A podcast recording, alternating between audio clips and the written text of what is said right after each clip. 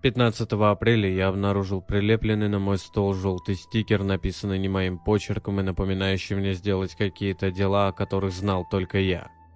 Это было странно, но я подумал, что написал это трясущимися руками с просони, поэтому не помнил. Я выкинул записку и забыл об этом. 18 апреля я нашел еще один стикер на спинке моего стула, написанный тем же почерком и говорящий мне, чтобы я убедился, что сохранил свои документы. Я пересрался, но следов проникновения не было, поэтому я настроил веб-камеру, направил ее на стол и использовал приложение, которое активировало запись при движении. 19 апреля я проснулся и увидел еще одну записку. Наш домовладелец не дает мне с тобой поговорить, но нам очень важно встретиться. Я сразу же пошел проверить запись с вебки, но записи с прошлой ночи не было. Корзина на компьютере была пустая, и я уверен, что ничего не очищал. Значит, кто-то заметил вебку и стер запись. Сегодня 1 мая. Я обнаружил еще один стикер, на этот раз пустой, снаружи моей двери. Такие же стикеры висели на других дверях этого комплекса, все пустые и разных цветов. Могу ли я обратиться в полицию?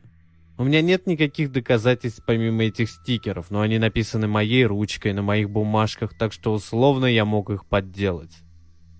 Я просто хочу убедиться, что не потрачу ничье время. Может, стоит обратиться к домовладельцу? К соседям? Тут на помощь пришел другой реддитор.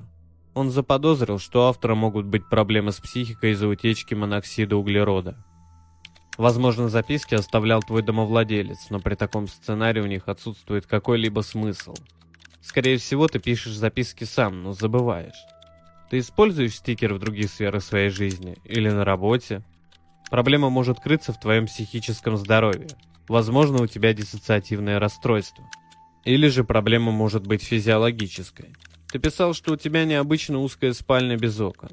Возможно ли, что тебе не хватает воздуха во сне или в здании утечка моноксида углерода? Другим побочным эффектом были бы страшные головные боли. Ты сам знаешь свою медицинскую историю и подобные опыты.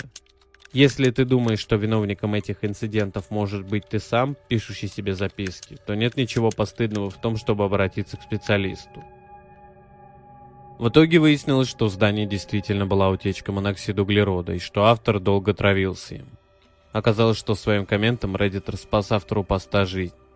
Сейчас с ним все в порядке, он счастлив и говорит, что восстановился на 80%. Я была в блаженном неведении и не подозревала, что он существует. Я никогда не узнаю, почему или когда это началось. Думаю, это к лучшему.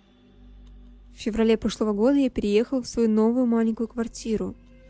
Моя домовладелица Оливия была прекрасной пожилой женщиной, которая много готовила и постоянно приносила мне что-то со своего стола. Я очень это ценила. Она хорошо ко мне относилась, даже после того, как я рассказала ей свою проблему. Я социальна. Но она не возражала против того, чтобы взять под крыло девушку-затворницу, которая напоминала ей о дочери. Периодически она стучала в мою дверь, а потом уходила, давая понять, что оставила для меня что-то поесть. Мне это нравилось. Даже мои родные не готовили так хорошо. На следующее утро я мыла и оставляла пустые контейнеры за дверью, и где-то через час она забирала их обратно. Другие соседи казались нормальными, но я никогда не разговаривала с ними и не посещала их. Я работаю из дома, поэтому каждый раз, когда мне приходилось выходить, я быстро выбегала и возвращалась в свою квартиру, избегая любых неприятных ситуаций. Мне нравилось жить в одиночестве. Это было все, чего я когда-либо желала.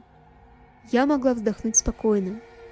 К апрелю, однако, я начала замечать, что с моими вещами что-то не так. Они двигались или исчезали. Я была убеждена, что это было от тревожности, вызванной моим новым лекарством и переездом. Другой побочный эффект я была очень сонной.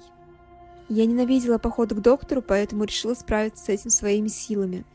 Я начала дремать днем и в итоге перестала париться по этому поводу, пока один случай не удвоил мою паранойю.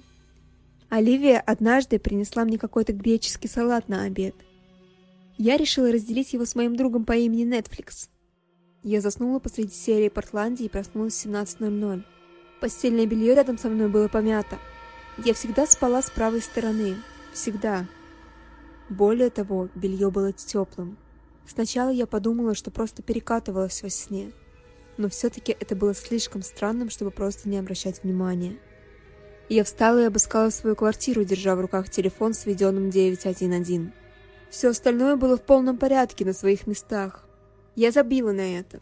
В течение следующих нескольких недель все было нормально, за исключением ботинка не в том месте или отодвинутой занавески душа.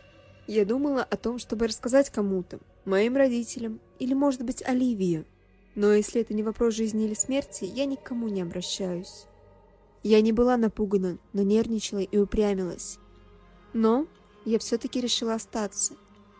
Я не позволю, чтобы какая-то глупая тревожность разрушила мой прекрасный одинокий мир. Наступил май, и все стало только хуже. Мои трусики, зубная щетка, черт, даже моя еда были на своем месте. Каждый раз, когда я просыпалась, в воздухе был странный аромат. Наконец, я осознала, что эта проблема не решится самой собой. Я позвонила маме и попросила приехать на несколько дней. Я приехала к ним домой и рассказала все. Произнеся это все вслух, я только больше убедилась, что происходит что-то очень странное. На выходных отец отправился в мою квартиру, и то, что он обнаружил, привело его в ужас. Стены были расписаны надписями «Вернись назад! Детка, пожалуйста!» и так далее. Он выбежал и вызвал полицию, в моей квартире не жил никто, кроме меня, но у кого-то точно был к ней доступ.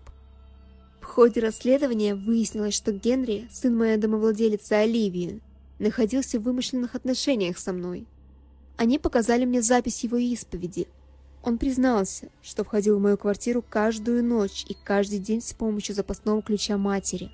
Он утверждал, что мы влюблены и что он получил мое разрешение – он подкидывал снотворное в еду матери, которую она оставляла для меня, усыпляя меня, чтобы он мог прийти и посмотреть, как я сплю, трогать мои волосы, целовать плечи.